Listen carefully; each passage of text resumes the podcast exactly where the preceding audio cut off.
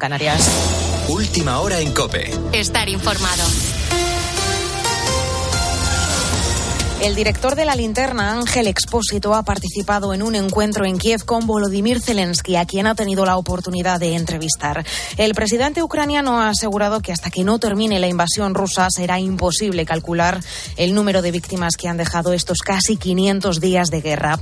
Zelensky ha mandado además un mensaje de agradecimiento a las personas que han ayudado a la acogida de refugiados ucranianos en nuestro país. Hay muchas refugiadas ucranianas, muchas desplazadas ucranianas con sus hijos en España y en Europa. Y a la radio, a mi buzón de La Linterna, han llegado muchos mensajes de desplazadas ucranianas hablando del presidente, hablando de volver a su país. Un mensaje para ellas. Agradecer a España, a toda nuestra gente, a los que han acogido, es muy importante. Cuando estás fuera tienes que estar agradecido por cualquier apoyo. Es fundamental que te sientas como igual. Estoy muy agradecido a las personas de España, a la gente de España, porque no nos, no nos sentimos refugiados en España. Pero quisiera decir a los ucranianos fuera que no, no olviden que, que estamos agradecidos a España, pero están fuera y de visita, y es muy importante que en el momento en que lo decidan eh, vol- volver, que lo hagan para construir con, con nosotros. Una entrevista que puedes escuchar completa en cope punto es. Hoy además comienza la presidencia rotatoria de la Unión Europea de España, por lo que en este encuentro en el que ha participado COPE, Zelensky ha puesto en valor la necesidad de fortalecer las relaciones con nuestro país en la hoja de ruta para el ingreso definitivo en la OTAN. Por otro lado, el acuerdo alcanzado en Extremadura entre P P y Vox ha servido en bandeja al P S O E la posibilidad de tirar de uno de sus ejes de campaña, que Alberto Núñez Feijóo se apoyará en Santiago Abascal, donde haga falta Ricardo Rodríguez. Desde Bruselas, el presidente difundía una supuesta contrariedad de líderes europeos. Están sorprendidos y contrariados con la involución en ciertos debates donde España había sido un ejemplo. Quien esquivaba hablar del pacto fue Alberto Núñez Feijóo, pero defendió la política de la palabra. En tiempos en los que la palabra de algunos políticos no vale nada, yo reivindico la política de la palabra. Sin palabra no hay política. Ya solo quedan por despejar los escenarios de Aragón, prácticamente hecho, y de Murcia, que la próxima semana afronta la investidura de Fernando López Miras. Y en Francia, no, noche de tensión porque se multiplican los disturbios en ciudades como París, Burdeos o Marsella.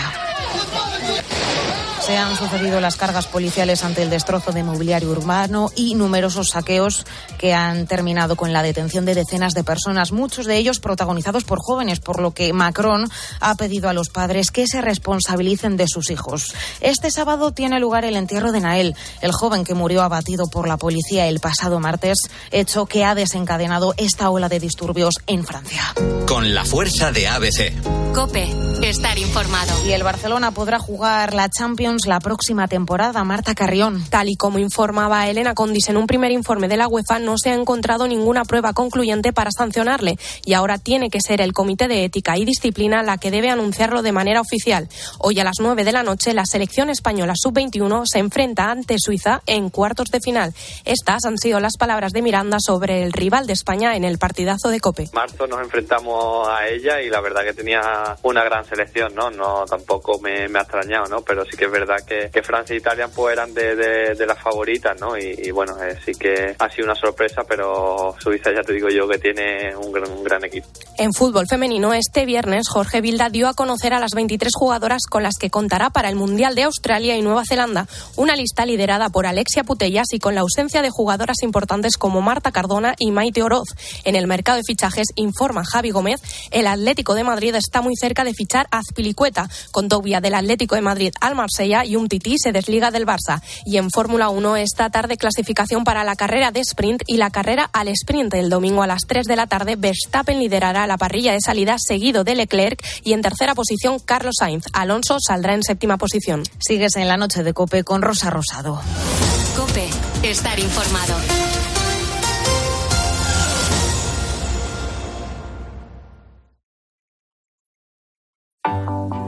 Rosa Rosado. La noche. COPE. Estar informado. Cuatro abrazos y un café.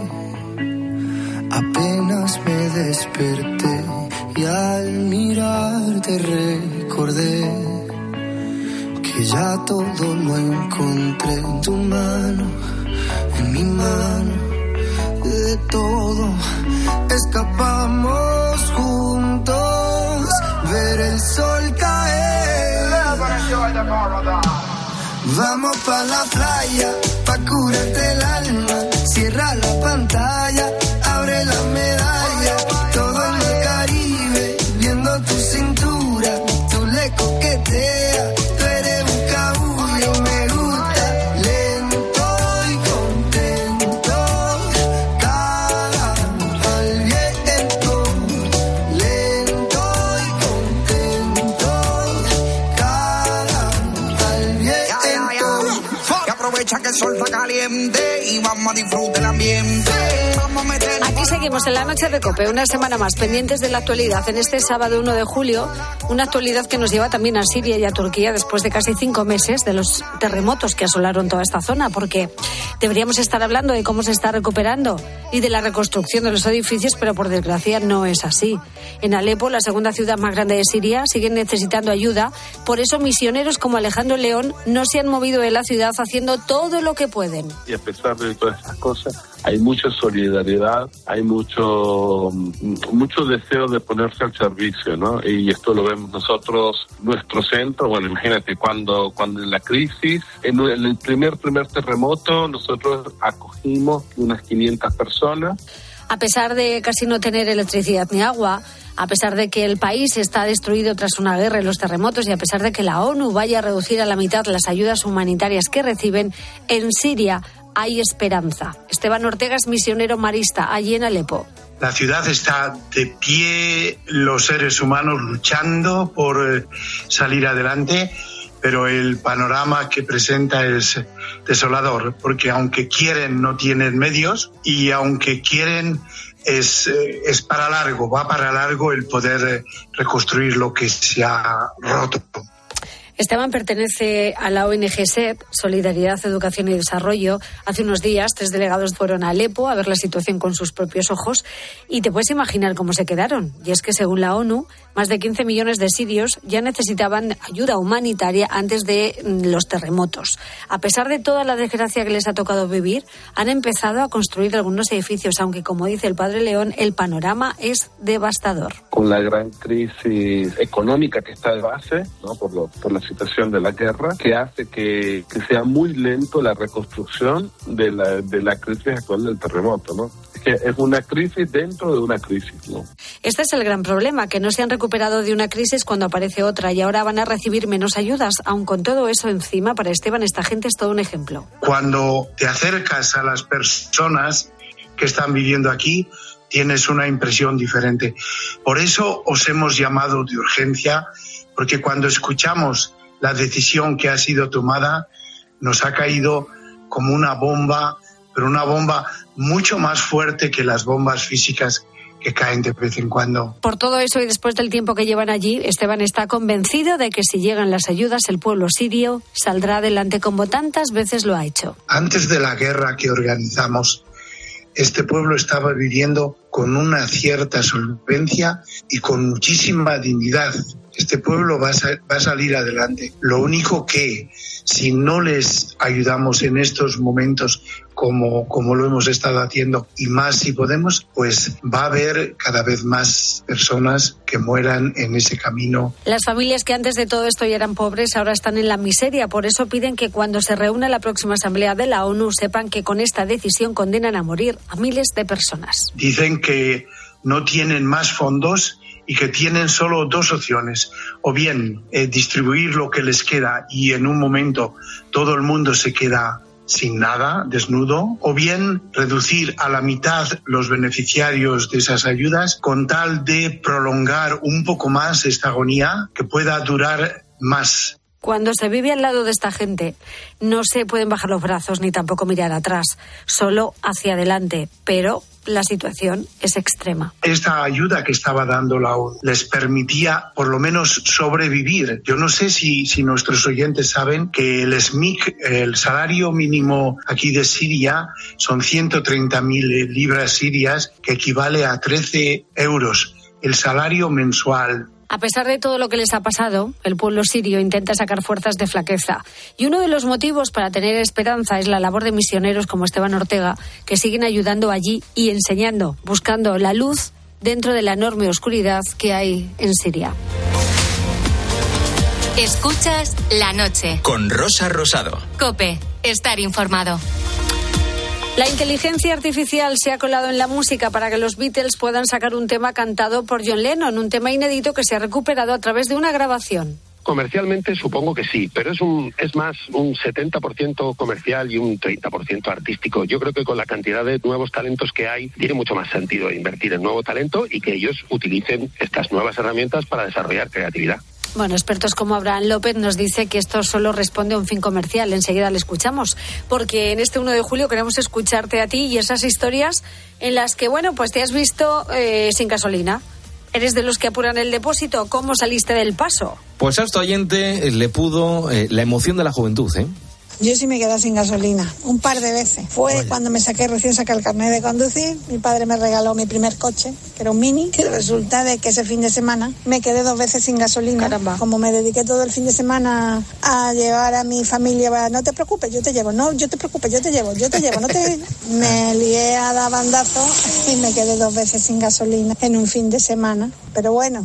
Es lo que pasa cuando una es joven y no está en lo que tiene que estar. Como claro, las locas. Aparte tiene que llevar a toda la familia, es un Mini, tiene que hacer muchos viajes, es normal que se quede sin gasolina. Ah, pensaba que, que eso no se gasta nunca. Claro. Pero no, hay que echar gasolina, hay que repostar. Tú eres de los que apuran el depósito. ¿Qué te ha llegado a pasar? Cuéntanos. En el Facebook del programa La Noche de Rosa Rosado, en nuestro Twitter, arroba la noche guión bajo rosado, y notas de voz al WhatsApp del programa, el seis ocho siete cero ocho nueve siete siete cero. Rosa Rosado. La Noche. COPE. Estar informado.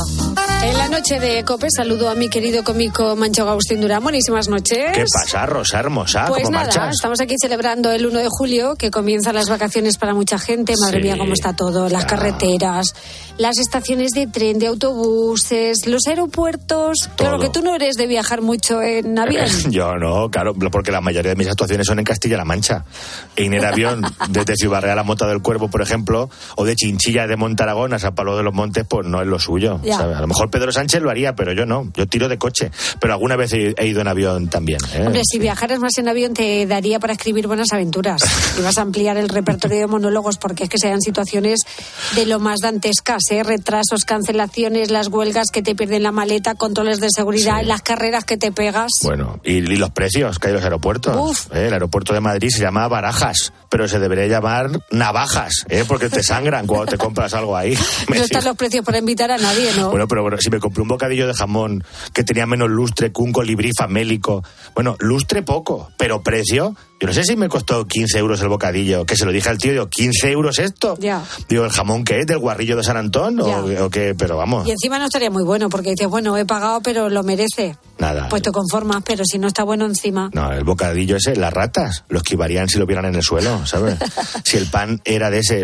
¿Has visto ese pan que pesa menos que un silbío? Que es aire puro, ¿sabes? Sí, Esos sí, panes, bueno, sí, que, que son chiclosos, que son como masticar la rueda de una bicicleta pinchada.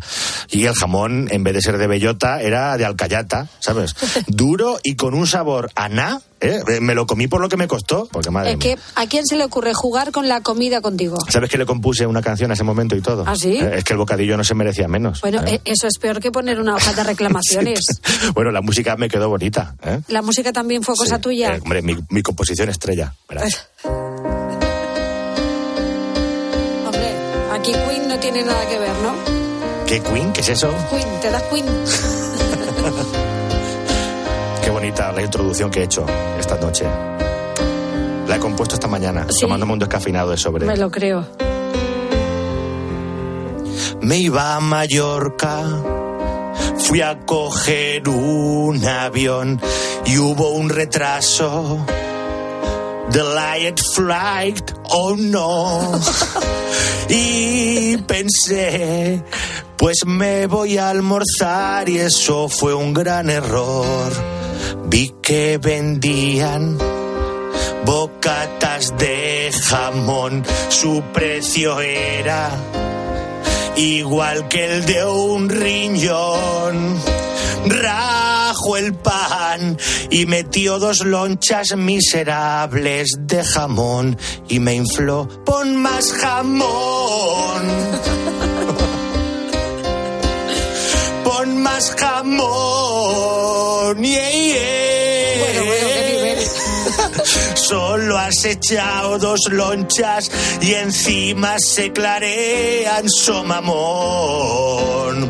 Pon más jamón,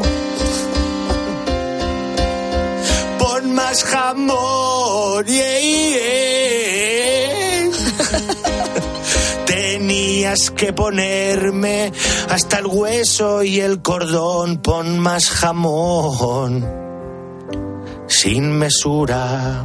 Fíjate que bien tocas el piano. Se desluce sí. mucho cuando cantas, pero es verdad es que Agustín es un excelente profesor sí, de es piano. Verdad, es verdad, sí, sí, tienes toda la razón. Pero, pero lo disimulo por, muy bien. La da por cantar, pero, claro. pero bueno, si no fuera por la voz, por el tipo y el peinado, pensaría que tengo aquí a mi lado a Freddie Mercury. Sí, de hecho el bigote yo creo que es lo único que compartimos, ¿eh? O sea que un poco más. Pero es verdad que los aeropuertos dan para mucho, que pasan cosas que no tienen mucho sentido, ¿eh? Por ejemplo, que no te dejen meter las botellas con líquidos sí. y luego te tiran esperando ahí en la puerta de embarque un montón de tiempo y si tienes sed tienes que sacarte una botellita de agua. Claro, no, si tontos no son. No, si tontos no son. El negocio está bien montado. ¿Eh? Un agua que te cuesta en el supermercado veinte céntimos, te la meten en la máquina del aeropuerto y es que se revaloriza una barbaridad, ¿sabes? Que sí, que sí, que como tardes mucho en embarcarte puedes descapitalizar. Sí, y eso, eso de embarcar, eso, eso también me toca las narices.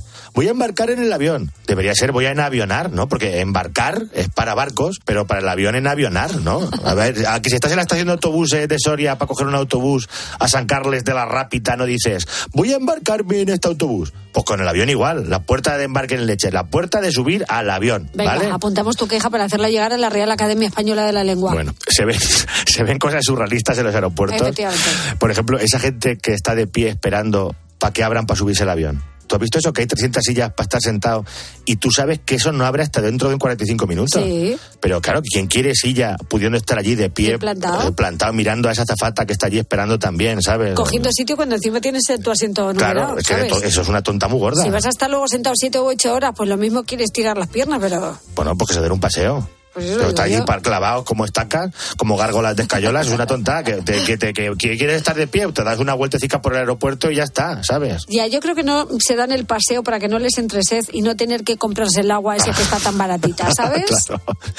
Bueno, mira, he estado preparando esta sección y he buscado noticias relacionadas con el mundo de la aviación. Ah, muy bien. He encontrado noticias que pueden hacer que nuestros oyentes se planteen si volar este verano o no, ¿sabes? Por ejemplo, eh, una noticia de una azafata que fue despedida por ir borracha. ¿eh? Eh, por sí. lo visto se había tomado unas cuantas copitas, ¿no? Sí, sí. Yo creo que se las había bebido todas. Iba fina la pájara. Si le hubieran hecho soplar unos guardias civiles, había reventado el alcoholímetro. Fíjate cómo iba, que se cayó redonda al suelo. Ay, a, a plomo. Ay, pobre. Igual que un mazo de jamón york cuando lo tiras desde un quinto. ¿Eh? Los, los pasajeros tuvieron que levantarla y la ataron en una silla porque estaba fastidiada. Entiendo que no pudo dar el discursito este en el que se explica dónde están las puertas de emergencia y las maneras de evacuación. No, no. La que evacuó en el pasillo del avión fue ella, ¿sabes? Porque se tenía que se conoce que tenía muchos excedentes de líquidos. Yeah. Estaba la muchacha para pocas charlas, ¿eh? De, to, de, de todas formas, también lo del discurso es una tonta. Pues sobre todo cuando vuelas desde Barcelona a Sevilla y te explican cómo se inflan los chalecos salvavidas. ¿Pero qué, qué agua vas a aterrizar? ¿En el Guadiana? Pero eso está más seco que el talón de un indio, ¿no? Hombre, algún sitio habrá con agua en medio de tantos kilómetros. Hombre, que va a haber entre Barcelona y Sevilla. Eso está más seco que un bocadillo de polvorones, ¿sabes? Bueno, pues le ha salido cara a la borrachera porque tengo entendido que fue despedida nada más tomar tierra, ¿no? No, no, no te equivocas. ¿Ah, no? Eh, estaba en periodo de pruebas y no se sabe por qué, no se explica el motivo... pero no pasó ese periodo de pruebas. No me digas por qué. sí, sí. Si la prueba hubiera sido beberse veinticinco cajas de botellines, ahí seguro que otro gallo había cantado, ¿sabes? Qué barbaridad. Y luego, a ver, esta noticia de, de unos que iban de vuelo de Sevilla a Ibiza, sí. que tardaron más de veinticuatro horas, que salieron de Sevilla a las quince treinta y cinco del sábado, llegaron a las quince cuarenta y seis del domingo a Ibiza, que el avión se averió y tuvieron que parar en Alicante y hasta el día siguiente la mayoría de los pasajeros no pudieron ser reubicados en otro otro avión. O sea, un día si hubiesen ido remando en una barca toy de esas de goma, habían, había, llegado. habían llegado antes, seguro. Es verdad. Que, verdad. Estás esperando para irte de vacaciones durante todo el año y cuando las empiezas pierdes un día. Fíjate. Eso te tiene que hacer la misma gracia que a Echenique ver un mitin de Sumar, ¿sabes? Yo por eso, yo prefiero viajar en coche siempre. Así me ahorro lo de las azafatas borrachas y los retrasos en los aeropuertos. Y, y los olores, ¿eh? Que hace un par de años un avión que iba de Nueva York a Florida tuvo que parar en Carolina del Sur porque había un olor a calcetines sudados. Así. ¿Quién no ha vivido esto alguna vez, no? ¿Qué iba ahí? ¿Una cuadrilla de vendimiadores o qué? Pues fíjate, eh, no, iba una señora de avanzada edad, pero sí. La cosa fue un poco surrealista porque de las doscientas veinte personas que viajaban, doce tuvieron que ser atendidas por vómitos, por mareos. Tú imagínate, ¿eh? A lo que estamos llegando. Pero bueno, pero que era una señora de avanzada edad. De o avanzadísima en, o, edad. O en avanzado estado de descomposición, porque vaya panorama, es verdad. Olor a calcetines sucios, gente vomitando, otros con ronchas, otros con los ojos inflados, pero bueno, ¿quién era el desgraciado ese que decía que viajar es un placer? A mí no se me ocurren unas vacaciones más idílicas. Yeah. Escucho esto y me apetece más incluso irme a alquitranar carreteras en agosto en Almería, ¿sabes? Es que los aeropuertos dan para mucho. ¿Te acuerdas hace, hace unas semanas que se hizo viral el vídeo de un, de un pasajero que llegó tarde a coger el avión en el aeropuerto de Málaga? Llegó cuando ya habían desconectado la pasarela de embarque para subir al avión y saltó, pegándose un costalazo del bueno. ¿Eh? El vídeo es bueno, eh, hombre. hombre. Normal, yo entiendo. Claro, el hombre dijo, llego tarde, pierdo el dinero y encima tengo que quedarme aquí en el aeropuerto bebiendo agua de doce euros el trago y comiendo bocadillos de plastilina de esos de jamón. El hombre saltó, claro. Yo habría saltado también. Te perdías el río. Claro, yo solo, solo que yo habría hecho boquete en el asfalto, ¿sabes? Porque ese por lo menos no tenía mal tipo. Pero... Ya, pero el talegazo se lo llevo bien llevado, sí, ¿eh? Pobre sí se lo hombre. Llevo, sí. Bueno, he dejado el postre y para terminar mi noticia favorita de la historia de los aeropuertos. Eh, mira, te leo el titular. Detenido en el aeropuerto del Prat de Barcelona cuando intentaba introducir en España medio kilo de cocaína debajo de un peluquín. Ay, madre Esto... mía. Debajo del peluquín. Un plan sin fisuras, ¿eh? Que la gente busque la imagen en internet, por favor. Porque yo me pregunto, ¿este tío se miró al espejo antes de subir al avión? Pero si lleva la droga a la altura de la coronilla, no sé si le queda la peluca levantada por detrás, ¿sabes? Me recuerda a la película de los cabezaconos, que es como si hubieran le hubieran picado ciertas avispas en la coronilla y tuviera un bulto ahí gigante, ¿sabes? Ya, ya, ya, con la cabeza abollada, ¿no? Sí, sí, no es que no se puede ser mamodorro. Ay, de verdad que sí. Se le quedó la cabeza ovalada como Homer Simpson. Es que se ve que a la legua... Hay, el, hay algo ahí, hombre, ¿no? Está, y, y además es que llevaba la droga adherida a la cabeza. No se especifica si, si se la pegó con celo superglue, pero las dos opciones me parecen muy buenas. Madre ¿sabes? mía, de verdad, eh, hay que mirar las fotos que le hace la policía a este sujeto porque no tiene desperdicio, sí. ¿eh? El tío sale en una foto de perfil con la peluca y el bulto debajo. Y el otra sale de frente sin el peluquín. Y con el pegote de droga puesto en lo alto de la almendra, que parece que le han pegado una pedrada, ¿sabes? Como si llevara un piojo de medio kilo. Es que de verdad es que dantesco. Ya, es, de, es de premio Pulitzer la foto, ¿eh? Me la voy a imprimir y la voy a colgar en mi habitación, porque el tío fue detenido y, ojo, la policía lo detectó no por ir con la cabeza como si se lo hubiera pirasado un Land Rover, sino porque lo notaron extrañamente nervioso. Sí, concretamente con los nervios típicos de llevar medio kilo de cocaína debajo de un peluquín. Y encima que se te está viendo. Así que nada, fue detenido detenido por un delito contra la salud pública y este va a Catarcelda porque el valor total de la droga incautada habría alcanzado unos treinta mil euros, ¿eh? Casi lo mismo que un pack de doce botellas de agua del aeropuerto. Madre mía. Así que va para adelante. Querido Agustín Durán, va para adelante también nuestro espectáculo, los veinte sí. años de tontas, que ya estamos a julio. Ya estamos a julio y por eso el, este sábado que, que, que viene ya estoy en Santa Cruz de la Zarza. Y luego tengo el veintiuno, eh, viernes veintiuno en Totana, sábado veintidós en Orcera y el lunes veinticuatro en Val de Santo Domingo, ¿sabes? Mira. Así que... Y todas las fechas en las redes sociales de Agustín Eso Durán. doble u doble u doble u punto agustin durán punto com, Instagram Agus Durán, Twitter Agus Durán, Facebook, YouTube, estoy, estoy en todos los lados y todo me llamo igual. ¿Vale? Y el viernes que viene aquí. El viernes que viene aquí, que te voy a tener una botella de agua, hombre. Viernes madrugada de, de sábado, pero del aeropuerto o de dónde? Sí, del aeropuerto, para que veas cómo te aprecio. Te voy a traer fresquita y todo. Agustín Durán, gracias. Un besito, Chao. Buena semanita. Adiós, adiós. Escuchas La Noche. Con Rosa Rosado. COPE, estar informado.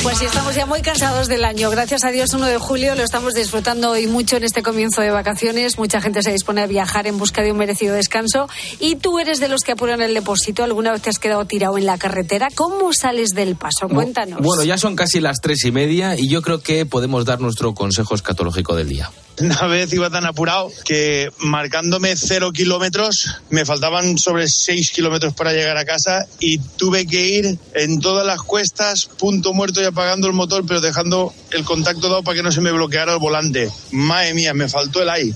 Y otra cosa que sí que he escuchado muchas veces, que los coches de gasolina, si te quedas muy, muy, muy apurado, si echas un poquito de orina dentro, puedes ir un poquito, un par de kilómetros o tres, me han dicho que sí que funciona. Yo ahí lo dejo. Mm, yo no lo voy a recoger. Es decir, yo no. paso, yo paso. ¿eh? Yo tampoco. Lo que sí os puedo asegurar que si tú vas con una moto de gasolina y pones por equivocación diésel, la moto se para. Hombre, y tanto, claro. Bueno, el coche. Y a mucha gente le ha pasado que se ha equivocado. a mí, Hombre, claro. a mí en medio de la carretera de Castilla, que estaba cogiendo ya los setenta por hora, una, una moto que me dejaron y de repente hace el, el motor ¡ruah, ruah, ruah! Y se paró. ¿Qué fue sí, bien? Sí. ¿Pero eso te lo tienen que quitar todo? Limpiar el Limpiar, motor. Limpiarlo bien y... cien euritos. Pum, ¿solo? ¿Te parece poco? Me parece muy poco para la liada que es. Euritos. Pero una liada gorda, ¿eh? Sí, sí, Qué sí. barbaridad. Bueno, y atentos bueno. porque todo lo que va vuelve. Y en una ocasión sí me quedé ahí, ahí, ahí, estuve justito a punto de caramelo. Con el último arreón de coche se me paró llegando a la gasolinera. Uy. Me libré por los pelos. Uy. Pero ahora que estoy trabajando de conductor de grúas de asistencia en carretera, me doy cuenta de que es más habitual de lo normal. Eh, mucha gente apura hasta última hora y al final tienen que andar llamando a la grúa porque no, ya, no han llegado. Y sí que es muy, muy habitual también el que la gente se equivoque a la hora de echar combustible y le echan gasolina al diésel o viceversa. Uh-huh. Fíjense en eso también, es más habitual de lo que nos parece. Ay.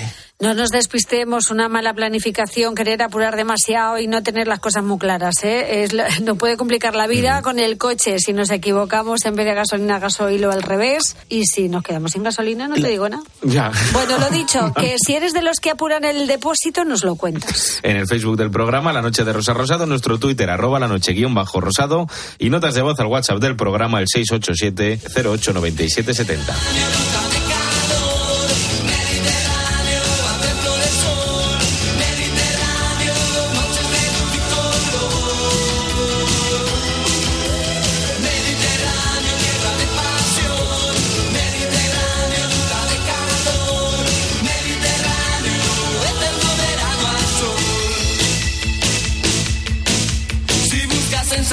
Aquí hay algo realmente especial. Si quieres un paraíso, esto es lo más parecido que vas a encontrar. Si buscas algo que el dinero no pueda comprar, y si quieres ver a mezcalina nadar, no hay mejor rincón en el planeta si quieres soñar. Nos veremos en Ibiza, en Mallorca, San Luis y Mahón.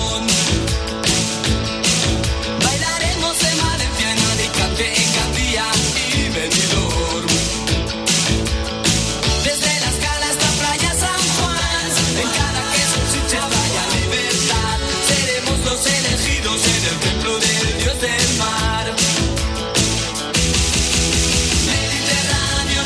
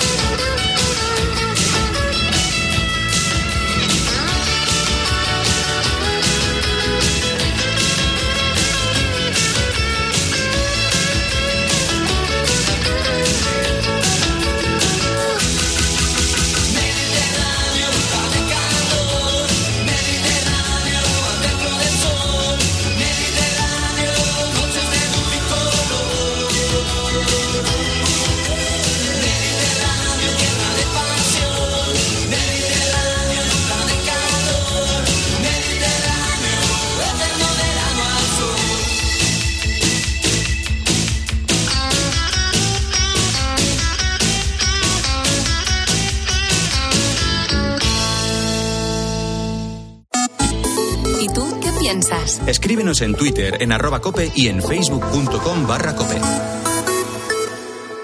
España sigue su camino en el Europeo sub veintiuno. Venga, vamos, vamos, vamos, vamos. Próxima parada, cuartos. ¡Hola, hola! ¡Comienza! Este sábado desde las nueve de la noche en COPE. Chan, chan, chan, chan. España, Suiza. ¡Toma ya, bravo! Tiempo de juego con Paco González, Manolo Lama y Pepe Domingo Castaño. Un año más, los números uno del deporte. Escuchas La Noche. Con Rosa Rosado. COPE. Estar informado. Y aquí en La Noche de COPE vamos a contarte ahora estas otras historias que también nos han llamado la atención, Álvaro. ¿Y qué pasa si te digo, Rosa, Roberto, que la inteligencia artificial ahora tiene la capacidad de resucitar a la gente? Pues que nos hemos vuelto locos. A ver, no, no estoy hablando de, de personas, no mola tanto de momento de la inteligencia artificial. Ahora bien, con la música sí que está haciendo auténticos milagros, porque los Beatles van a sacar un nuevo tema, se llama Now and Then, ¿y sabes quién canta? John Lennon. I know it's true.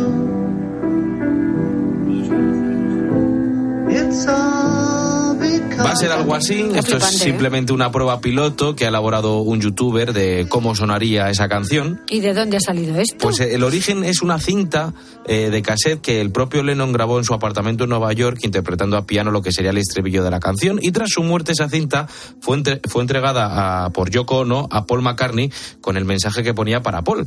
Claro, la canción estaba grabada en baja calidad, pero bueno, gracias a la tecnología se ha podido separar la voz del piano y de esta forma han podido recrear a la perfección el timbre y el tono del legendario Lennon. ¿Y cuándo sale esto? Pues mira, va a ser a finales de este año cuando podremos escuchar este último tema de los Beatles. Paul McCartney está lógicamente muy contento por volver a escuchar y publicar una canción con John Lennon, aunque también reconoce que está un poco preocupado por algunas utilidades que puede tener la inteligencia artificial en el mundo de la música. Vamos a preguntarnos si va a ir por ahí o no el futuro de la música.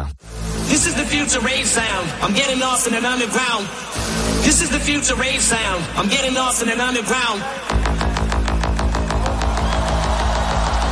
Es el caso de David Guetta, el D J francés que simuló la voz de Eminem para la intro de uno de sus temas, y es que es flipante cómo, sí. cómo, cómo parecía Eminem. Según contó el, el propio David Guetta, tardó menos de una hora en hacer esta intro y claro, los fans de Eminem eh, se le han echado al cuello. Bueno, es alucinante lo conseguido que está. A mí la duda que me surge, Rosa, es si musicalmente esto tiene sentido, lo de resucitar a los artistas que ya han fallecido, y se lo he preguntado a Abraham López, que es director académico del área de animación de la Universidad Tecnológica Utah. Comercialmente supongo que sí, pero es un es más un setenta por ciento comercial y un treinta por ciento artístico. Yo creo que con la cantidad de nuevos talentos que hay, tiene mucho más sentido invertir en nuevo talento y que ellos utilicen estas nuevas herramientas para desarrollar creatividad. Uh-huh. La prueba de que se trata de una decisión económica es que los temas que recupera la voz de un artista fallecido lo petan en redes sociales. Y te pongo un ejemplo, la inteligencia artificial ha hecho posible que Freddie Mercury, que falleció en el noventa y uno, interprete una canción de Michael Jackson.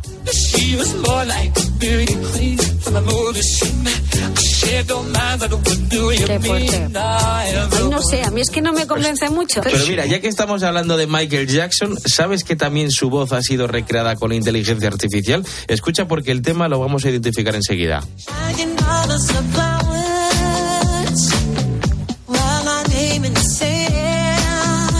Bueno, bueno, bueno. Esta está un poquito más conseguida, ¿eh? Michael Jackson cantando el Flowers de Miley, de Miley Cyrus. Cyrus. Pero no dejaremos en paz a la gente que está muerta. Igual no le apetece a Michael Jackson cantar ahora esto. Ay, yo creo que no acaba de estar conseguido del todo. Fíjate. Que no, hombre, que no. Bueno, que es, pero que es... tiene su puntito, ¿eh? La duda es si van a llegar estas canciones a tener eh, más éxito que las canciones tradicionales, si está en juego, ¿no?, la creatividad de los, de los seres humanos. Son muchas las dudas que plantea el uso de esa tecnología en la que la industria de la música eh, pues está poniendo el grito en el cielo. Vamos a volver a escuchar a Abraham López de la Universidad de Utah. No es un sustituto, no se trata de un sustituto, se trata de una herramienta, ¿no? En realidad. O sea, la creatividad en sí es esa chispa que, que aporta un valor extra al, al pensamiento humano. Eh, yo creo que la I A es más parecido a lo que fue Photoshop en su día o el, o el cine sonoro. Es, es una oportunidad realmente para, para desarrollar y para tener herramientas que ayuden a los creadores. Bueno, hemos escuchado antes a varios artistas internacionales resucitados por la inteligencia artificial, pero es que este fenómeno también afecta a cantantes españoles. Dime tan solo una palabra, que te vuelva la vida. Este que veo cantando Bisbal. Pues yo tengo una cosa. Vaya cara que está poniendo Rosa, que, ¿eh? Que no me gusta nada. Pero vamos a ver. No está vamos nada a ver. conseguida esta versión, ¿eh? Además conseguida está bueno, bueno, esta bueno. versión también de Bisbal, que hace una Rosalía virtual. Culería, culería, donde todo el alma mía. Estos son desde la tierra, entiendo así. ¿Esto te gusta o no? Eh, no. Parece la hermana de Rosalía, más sí. que Rosalía, ¿eh?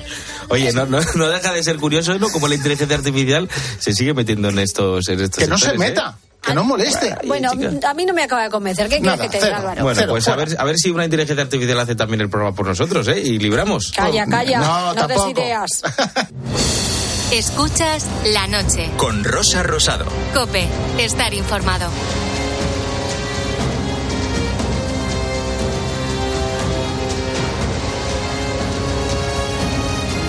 El sábado inauguramos este mes de julio eh, con nuestra sección de leyendas y misterios, algo que siempre nos encanta a estas horas, porque es un buen momento para ello, y contamos con el gran investigador de estos temas, nuestro experto José Talavera. Buenas noches. Buenas y calurosas noches, Rosa. Madre mía, qué Bu- tiempecito ya, ¿eh? Bueno, madre mía, que hoy con los calores nos vas a hablar del Conde Drácula y del mundo de los vampiros. Hombre, claro, porque es el momento idóneo, que es cuando uno se suelta el cuello en la noche y ya cuando aparecen los vampiros por allí. Hay que poner ajos debajo de la cama. O lo que haga falta, una, un crucifijo. Lo que tú quieras te pones por ahí alrededor. Bueno, antes de pasar miedo, vamos a contar de dónde vienen algunas expresiones que utilizamos muy habitualmente, pero que desconocemos su origen.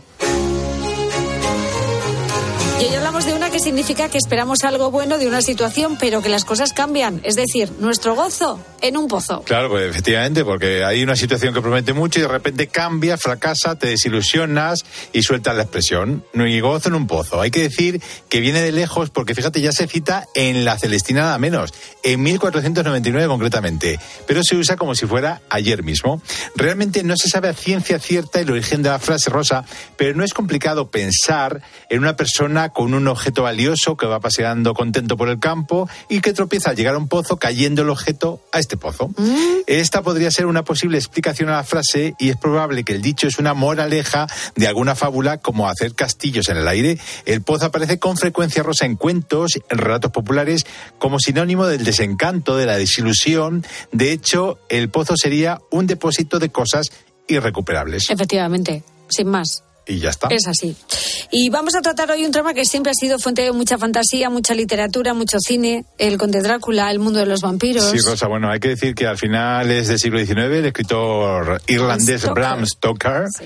concibió una novela de terror relacionada con las leyendas centroeuropeas sobre vampiros y no muertos, que ya habían servido de inspiración a otros autores antiguos, como John Polidori, el médico y compañero de viajes de Lord Byron, por cierto. Pero Stoker fue quien puso de moda este tema, y hasta la fecha, ahí eh, está. Efectivamente, el libro fue Drácula. Sí, vamos a comenzar con el tema.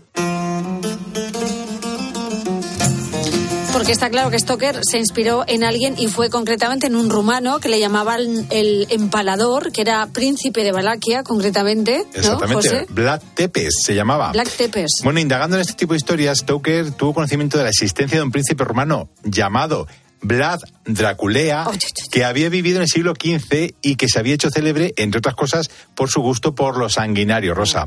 El sobrenombre de Drácula se debe en realidad a una confusión, te lo voy a explicar. Su padre, el príncipe Vlad segundo de Valaquia, había ingresado en mil cuatrocientos veintiocho en la Orden del Dragón, que es Drac en húngaro, de la mano del emperador Segismundo de Luxemburgo. Bueno, por ello fue conocido en adelante como Vlad Dracul, mientras que a su hijo se le llamó Vlad Draculea, que quiere decir hijo de Dracul. de Dracul. Bueno, sin embargo, en la mitología rumana la figura del dragón no existía, y el término Dracul designaba al diablo, con lo que Vlad tercero pasó a ser en rumano el hijo del diablo. Oh, fíjate, para que veas. Ello coincide con la leyenda sobre la crueldad y el talante sanguinario de Vlad, recogida ya, por cierto, por las crónicas de la época. Qué personaje, ¿no? Bueno, pues en ella se le presentaba como un príncipe aficionado a la tortura y entusiasta de la muerte lenta, Rosa, que solía cenar bebiendo la sangre de sus víctimas o mojando pan en ella. Anda, fíjate. fíjate. Así. Eh, se calcula, sí, sí, sí, que se calcula que en sus tres periodos de gobierno, que suman apenas siete años, ejecutó, Rosa, a unas cien mil personas, nada menos, en la mayoría de las ocasiones mediante la técnica del empalamiento. Por esta razón se le conoce desde el siglo dieciséis como Vlad Tepes, esto es Vlad el empalador. Bueno, esta fama tan horrible dio lugar a mitos como el de la jarra de oro o el del bosque de los empalados. Bueno, la historia de la jarra de oro fue que Vlad dejó una frente a su residencia en Tirgoviste para que los viajeros pudieran beber agua de ella. Bueno, pues era tal el temor que se le tenía que nadie osó nunca robarla. Y eso sí, que era de oro macizo, por Rosa. Si acaso. Bueno, lo del bosque de los empalados es mucho peor todavía. Pues se cuenta que mandó talar todos los árboles de un bosque para empalar a más de veinte mil prisioneros. ¡Ala! No se sabe si es real o no, lo que sí es cierto es que acabó sus días al caer en una emboscada de los turcos, su cabeza fue exhibida, se le tenía ganas, ¿eh? se le fue exhibida en Estambul y su cuerpo enterrado en el monasterio del lago Snagov, en Rumanía. Y su castillo aún se visita en Transilvania. Y es una de las grandes atracciones turísticas rumanas, claro. ¡Qué bueno! Continuamos, que nos toca hablar de vampiros eh, en general. Porque Rousseau dijo que no había en el mundo una historia tan bien documentada como la de los vampiros, aunque él era bastante escéptico sobre el tema. Pero ¿por qué hubo tanta gente en el siglo dieciocho que creía en estos seres? Bueno, pues el interés de los vampiros debió mucho al benedictino Agustín Calmet, que era autor de un tratado sobre los vampiros de mil setecientos cincuenta y uno, en el que recopiló numerosos casos de vampirismo. Calmet definía a los vampiros como muertos que salen de sus tumbas y vienen a inquietar a los vivos, les chupan la sangre, les, se les aparecen, provocan estrépito en sus puertas y en sus casas y, en fin, a menudo les causan la muerte. Fíjate, uno solo se libra de sus manifestaciones desenterrándolos, cortándoles la cabeza, empalándolos, quemándolos o traspasándoles el corazón. Pero además contaba algunas evidencias de que un muerto se había convertido en vampiro. Sí, y la primera era, por ejemplo, que el cadáver estuviera incorrupto. Decía que los cuerpos estaban enteros, la sangre roja y fluida y los miembros flexibles y manejables, no rígidos. Bueno, otra marca que permitía identificar al vampiro eran las manchas de sangre que presentaban ciertos cadáveres al ser desenterrados. Otro hecho era que cuando se pensaba que los muertos eran vampiros, se les desenterraba y se les atravesaba con una estaca y entonces daban un grito y ya se sabía que eran vampiros. Y otra evidencia era que a un vampiro se le seguía creciendo la barba, el cabello y las uñas pues después de muertos. Bueno, es alucinante el tema de la descripción de los vampiros de este hombre. Sí, sí, ya en el siglo dieciocho. Sí. Que aún hoy está de moda en el cine sobre todo. ¿eh? Efectivamente, y sigue en vigor. Qué cosas. Porque además hace poco se habló de una noticia en Rumanía donde se había vuelto a poner de moda la caza de vampiros en ese país, ¿eh? Sí, mira, la policía de Piatraolt, al sur de Rumanía, Rosa, investigó a tres hombres que exhumaron el cadáver de un adolescente recién fallecido, Rosa, para clavarle en el corazón un palo de madera por estar convencida la comunidad local, Rosa, casi al completo de que se trataba de un vampiro. Eso es muy reciente, ¿eh?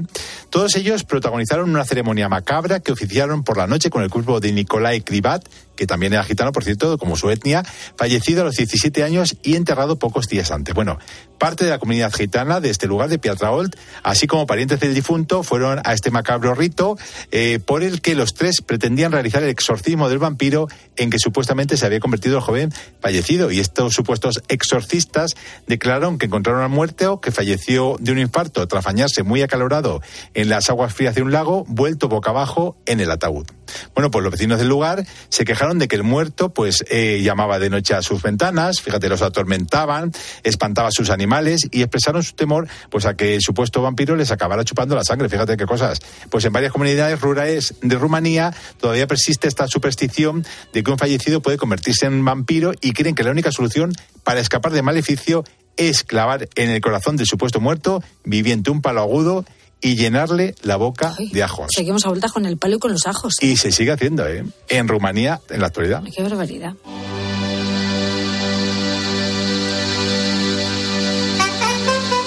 Bueno, aquí aparecen los moroi, que forman parte de la tradición rumana más arraigada, José. Bueno, en parte de Rumanía, un moroi es un vampiro, un fantasma invisible que sale de su tumba y contagia el cuerpo de un familiar vivo que se alimenta de su sangre. Bueno, pues de hecho, hay una historia muy reciente también donde un hombre contaba hace poco que había visitado la tumba de moroi Peter en el cementerio. Bueno, pues aseguraba que un vecino se asustó mucho, dijo que su novia estaba muriéndose y no se podía tener en pie.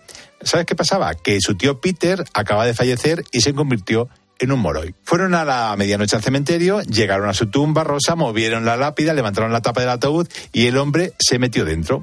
Asegura que tenía sangre fresca en un lateral de su boca, ay, ay, ay. Así que le rasgó el pecho y le arrancó el corazón, como te lo estoy contando. Esto parece una película, José. Sí, sí, pero es que esto es cierto contado hace poco por un hombre, ¿no? Lo lanzaron a una fogata porque eso mata al Moroi, según cuentan allí. Fueron a la casa de la chica, prepararon un té con el corazón chamuscado y se lo bebió la chica. A los pocos días, la muchacha llegó a su casa y les invitó a cenar. Ya estaba muy sana y había ganado bastante peso. Bueno, pues el hombre contaba que conoce los Moroi desde que tenía cinco años, vio a la gente mayor hacerlo, le decían que era valiente, que para hacer eso pues debía tener un corazón fuerte. Y fíjate si lo tuvo para hacer toda esa parafernalia. Bueno, yo creo que hasta aquí ya las historias de vampiros, ¿no, José? Sí, hasta aquí hemos llegado. Pero y además reales como la vida misma. Hasta... Estoy contando cosas de hace de unos años hasta parte, de hace dos o tres años hasta parte. Bueno, vamos a conocer ahora en un minuto de cultura la vida milagrosa, misterios más llamativos de alguno de los personajes, momentos o lugares más importantes de la historia. Y hablamos esta noche de un misterio que tiene difícil solución, unos objetos que no se conoce su uso, son los dodecaedros romanos. Sí, interesantísimo, son figuras de bronce o piedra con doce caras pentagonales, cada una de ellas con un agujero de diferente tamaño, tienen un tamaño de entre cuatro y once centímetros, provienen de la época del Imperio Romano entre los siglos dos y tres, pero nadie sabe para qué se usaban, fíjate cosa más rara. No existe ninguna referencia en los escritos romanos encontrados. Se han hallado más de un centenar en lugares como España, Italia, Hungría, aunque la mayoría se fabricaron en Germania, que era, es la Alemania actual, y la Galia, que es Francia. Bueno, esto indica que eran de uso común en todo el Imperio Romano. Así es. Algunos de ellos se han encontrado dentro de cofres de monedas, lo que indica que los romanos los consideraban bastante valiosos.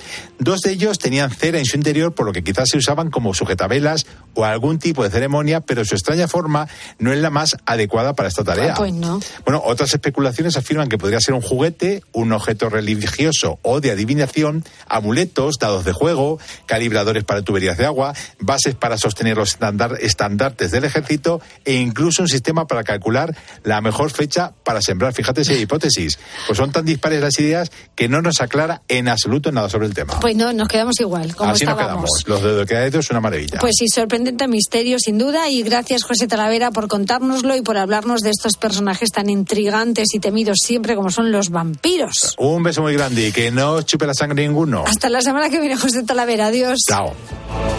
Rosa Rosado. La noche. COPE. Estar informado. I wanna be loved by you, just you, nobody else but you. I wanna be loved by you, alone. Boop-boop-be-doo. Aquí seguimos en la noche de COPE, pendientes ahora de la cartelera, de la que nos va a dar buena cuenta a nuestro experto Juan Orellana. Buenísimas y calurosas noches de julio. Muy buenas noches, Rosa. Noches tropicales. Noches tropicales, total. Es un fin de semana perfecto para ir al cine, porque eh, al menos en las salas está fresquito. Y bueno, y si es para disfrutar de las pelis de esta semana, que no están mal, ¿no, Juan? No, esta semana son buenas y muy variadas, para todos los gustos. Qué bien. De hecho, y comenzamos con el, el gran estreno de la semana, es Indiana Jones, que ha vuelto, y la película se llama Indiana Jones y el Dial del Destino. Me jubilo. En tal caso, ¿qué tomamos? Lo mismo para mi ahijada. ¿Por qué buscas precisamente lo que volvió loco a tu padre? El doctor Jones, encontradlo. Hitler cometió errores. Con esto los enmendaré todos. Lo robó. Y luego usted. Y después yo. Pero llevo buscando esto toda mi vida. ¡Ay, qué emoción! Bueno, el arqueólogo más famoso del cine regresa para vivir una quinta aventura y, Juan, eh, la apuesta es, según me han dicho, ser lo más fiel posible al espíritu original de la franquicia, ¿o no? Sí, pero con novedades muy importantes. Bueno, la primera novedad, efectivamente, es que ya no está Steven Spielberg detrás, sino James Mangold, que es un señor que además ya está curtido en este tipo de cintas y lo hace bien. ¿Mm? La segunda novedad es que la primera parte de la película ocurre en los años cuarenta, durante la Guerra Mundial, y Harrison Ford pues tiene treinta años, lo que es la inteligencia artificial. ¡Qué impresionante! Fuerte. ¡Qué bueno! O sea, es que no le ves un defecto. Mm. O sea, es él, es él. Y luego ya la segunda parte de la película ocurre ya en los años sesenta y aparece Harrison Ford con la edad que tiene actualmente. Y luego, bueno, pues la trama empieza en, en la Guerra Mundial con los nazis, que ya sabes que se llevaban todas las obras de arte que podían y quieren llevarse una pieza que pertenecía a Arquímedes, a este famoso físico griego, y eh, que por lo visto, si se junta con otra parte de ese aparato que está desaparecida, ¿sí?, se puede viajar en el tiempo. Entonces, eh, en los años sesenta hay un ex-nazi o un nazi escapado que quiere recuperar esa pieza para volver a la Segunda Guerra Mundial y ganarla. Mm. O sea, es muy interesante. Pues sí, desde luego, qué ganas de verla. Pero a lo mejor no sabe usar la máquina y le manda a otro lado, o vamos, a otra época. Vale, entonces tienes aventura, eh, tiene homenajes a, a las películas clásicas de Indiana Jones, con las cuevas, con bichos y tal, pero es novedosa porque el contexto es distinto. Oye, pero escúchame, pero ¿qué pinta aquí Antonio Banderas? Tiene un papelito, mm. tiene un papelito pequeño pero importante, dramático, y lo hace muy bien. Bueno, pues aquí tenemos el estreno de Indiana Jones y el Dial del Destino, pero eh, claro, ante este gran estreno pocas películas se han arriesgado a ir a la cartelera, incluso alguna ha preferido adelantarse, porque desde este martes está en los cines La Paradoja de Antares. La universidad nos ha quitado la mitad de los aparatos, estamos bajo mínimos. Me voy antes de que nos echen. Creo que el ser humano dedica mucho esfuerzo y dinero a buscar cosas a años luz de nuestro planeta, y te diese a escoger entre saber si existen los extraterrestres o curar el cáncer, ¿qué elegirías? Juan, ¿esto qué es? ¿El cine español se suma a la búsqueda de vida más allá de la Tierra? Bueno, sí, sin duda. Mira, esta película tiene mucho mérito. La dirige Luis Tinoco y realmente delante de la cámara hay una actriz que es una investigadora en un proyecto espacial que consiste en buscar señales inteligentes que vengan del espacio. Sí. Y una noche que está allá de guardia, pues empiezan a llegar unas señales y, bueno, pues fenomenal. Pero ¿qué pasa? Que ella tiene a su padre mm, enfermo en el hospital y les llaman, la llaman para decirle que, que le van a sedar, que le quedan horas y que vaya para allá. Y entonces, ¿ella qué hace? Abandonar la única prueba que ha habido en la historia de la humanidad físicamente demostrable de que llegan señales inteligentes, o irse a cuidar a su padre y que esa prueba se pierda. Oh, o sea, el dilema no es ninguna tontería. Ya, no, ya, ya. ¿Y está bien eh, resuelto, Juan? Está, está bien resuelto. Bueno. Es muy interesante. Es un guión muy inteligente, está muy bien creada la intriga. Muy bien. Eh, oye, te lo pasas fenomenal. Y es una película hecha con dos o tres duros. Bueno, pues esta película se llama La Paradoja de Antares y atrapada en el sistema de inmigración irlandés durante años es lo que nos cuentan en la película Aisha. Por lo tanto, cree que su vida estaría en peligro si volviera a Nigeria. Sí, no tengo a dónde ir. Espere fuera, por favor. ¿Yo? Vamos, no se han presentado ante la Oficina Nacional de Inmigración de la Garza. No, ¡Eh, eh, eh! ¡Ya está, ya está! No puedo echarme de aquí. Aquí tengo mi trabajo y también a mi abogado. Lo siento. Bueno, esto es un drama social localizado en Irlanda sobre las trabas que sufre una solicitante de asilo nigeriana, ¿no, Juan? Sí, es una chica que ha huido de Nigeria porque, bueno, está amenazada de muerte su familia por una mafia, ¿no? Bueno, ella trabaja, todo parece que va muy bien, hasta que las cosas se tuercen y empiezan a decirle que no le van a dar el permiso de refugiada y que, por tanto, se va a tener que volver a su, claro, a su país. Deportación inminente. Y entonces se le abren las carnes. Yeah. Eh, y la vida que estaba empezando a vivir aquí, incluso su um, vida sentimental, de repente se ve amenazada de truncarse totalmente. Entonces, es un drama social con conflictos humanos muy bien descritos, con relaciones muy bonitas, y el final, mmm, bueno, no te lo voy a contar aquí, pero digamos que no te vas del cine mal. Ah, bueno, menos mal, porque, bueno, ¿cuántas personas habrán pasado por situaciones muy similares a las que vive la protagonista en esta película? Bueno, efectivamente, pues, muchas. Eh, muchas. Oye, este cine de aventuras, cine de ciencia ficción, drama social, tenemos de todo. Sí, pues vamos a ver qué notas le ponemos, porque tenemos buenas pelis uh. esta semana, Juan. Venga, Venga, vamos allá. Vamos con Indiana Jones. Pues mira, le voy a poner un ocho para que la gente se anime a salir. Que sí, que sí, hay que ir a verla. La Paradoja de Antares, ¿qué le ponemos, Juan? Un siete coma cinco. siete coma cinco. ¿Y Aisha? Pues nos volvemos a subir al ocho. Al ocho, perfecto. Grandes películas para esta semana, para refrescarnos en las salas de cine. Así que, querido Juan Orellana, gracias por tus recomendaciones. Y tú y yo nos vemos, ¿dónde, Juan? En, en el, el cine. cine. Adiós, Juan. Hasta la semana que viene. Escuchas La Noche. Con Rosa Rosado. COPE. Estar informado. Te volví a probar. Tu pan no pierde sabor, la caramelo. Como seamos llevar. Tú eres mi bandolera y yo soy tu bandolero. Te volví a probar. Tu boca no pierde sabor, la caramelo. Nos dejamos llevar. Tú eres mi bandolera y yo soy tu bandolero. It's so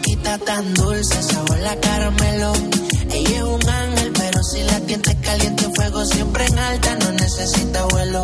A nadie le cuenta cómo es que la consuela y es muy atractiva. Parte de la sativa, siempre provocativa, soltera, vive la vida. Las vacaciones que saben a caramelo comienzan en muchos casos para mucha gente que se dispone a viajar en busca de un merecido descanso. Ojito con el coche, un despiste, una mala planificación, un querer apurar demasiado.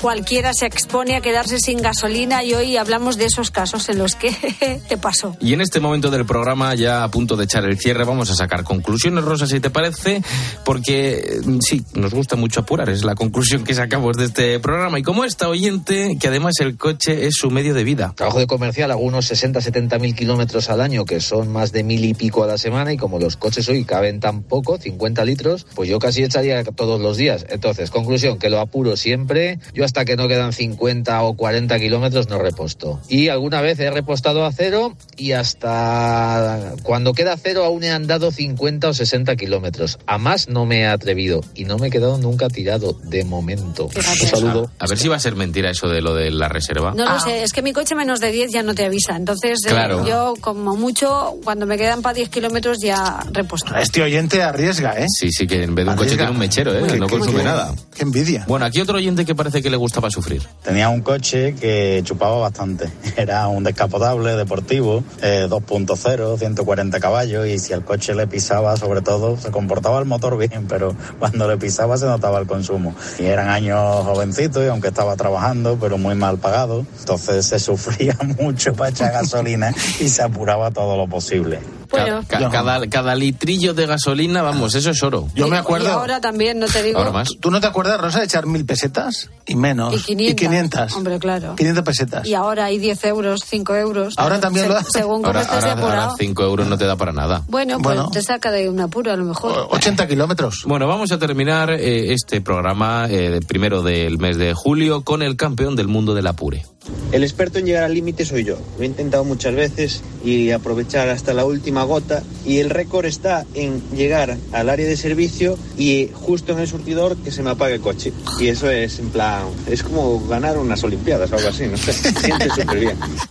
Te tendría que invitar la gasolinera y te tendría que, que llenar ellos el depósito. Hay que valer para esto, ¿eh? Sí, que a mí sí. No me gusta sufrir. Espérate, yo lo siento mucho. Que un día le digan, no, perdón, este surtidor está, eh, eh, póngase en aquel. De la vuelta. De la vuelta, de la vuelta. Te pongas en este sí, otro. Sí, sí. Ahí, no ahí, ahí, ¿qué no pasa? Llega. Bueno, eh, con la llegada del verano somos muchos los que hacemos la maleta, cogemos el coche para disfrutar de estas vacaciones en este primero de julio. Una buena revisión antes de emprender el viaje es crucial para evitar disgustos, neumáticos, frenos, aire acondicionado, el depósito lleno, por favor, que no te pase. El limpiaparabrisas. Eh, evitemos sustos. No creo que lo pongamos mucho en marcha, también te digo, este verano el limpiaparabrisas. Sí, pero para bueno, quitar mosquitos. Las moscas. Bueno, en fin, gracias a todos por vuestros mensajes. Nos vamos ya, pero seguimos a abiertos en las redes sociales del programa. Búscanos en La Noche de Copé con Rosa Rosado. Búscanos en el Facebook La Noche de Rosa Rosado, en Twitter arroba la noche guión bajo Rosado, y notas de voz al WhatsApp del programa el seis ocho siete cero ocho nueve siete siete cero. Dos, los que se fueron a juntar en el momento exacto, tal vez. Bueno, estos locos se llaman Yacaré, nos despedimos hoy con ellos, unos chavales muy majos que han venido a, a hablarnos de, bueno, están dando el primer paso en la música, eh, solo tienen esta canción, no tienen nada más, por eso hay que echarles un cable, porque nos parece que lo hacen muy bien y los comienzos siempre son difíciles. Con ellos llegamos a las cuatro de la mañana, si te has perdido la entrevista o cualquier otro momento del programa lo tienes en La Noche de Cope, en cope punto es, eh, las redes sociales del programa. Y nos vamos, Álvaro Sáez. Adiós, adiós, adiós, adiós. Adiós, Roberto Alcaraz. Adiós, besitos, chao. Que comencéis muy bien este mes de julio. Vacaciones para muchos. Marcote, disfruta. También Mariano García, gracias por acompañarnos con vuestros mensajes, con vuestra compañía. Cuidadito en carretera. Saludos de Rosa Rosado. Sé feliz. Hasta la semana que viene. Adiós. Y que nos volveríamos a ver. Y escuché el ritmo de sus pasos llegar. Y esos tacones otra vez, que un día me enseñaron a bailar. Desde entonces no he dejado de inventar este ritmo que me marca tu compás. Volviste ayer, la oportunidad, no me importó perder si te podía ganar. Después perdí la razón, dentro de mi corazón volviendo a llorar. tercera oportunidad. No me importó perder si te podía ganar. Después perdí la razón, tembló mi corazón volviendo a recordar.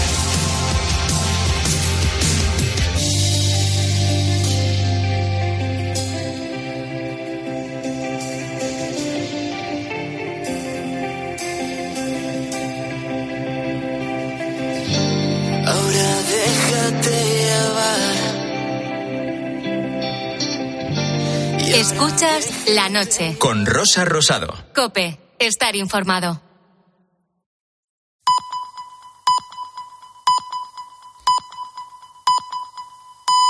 Las cuatro, las tres.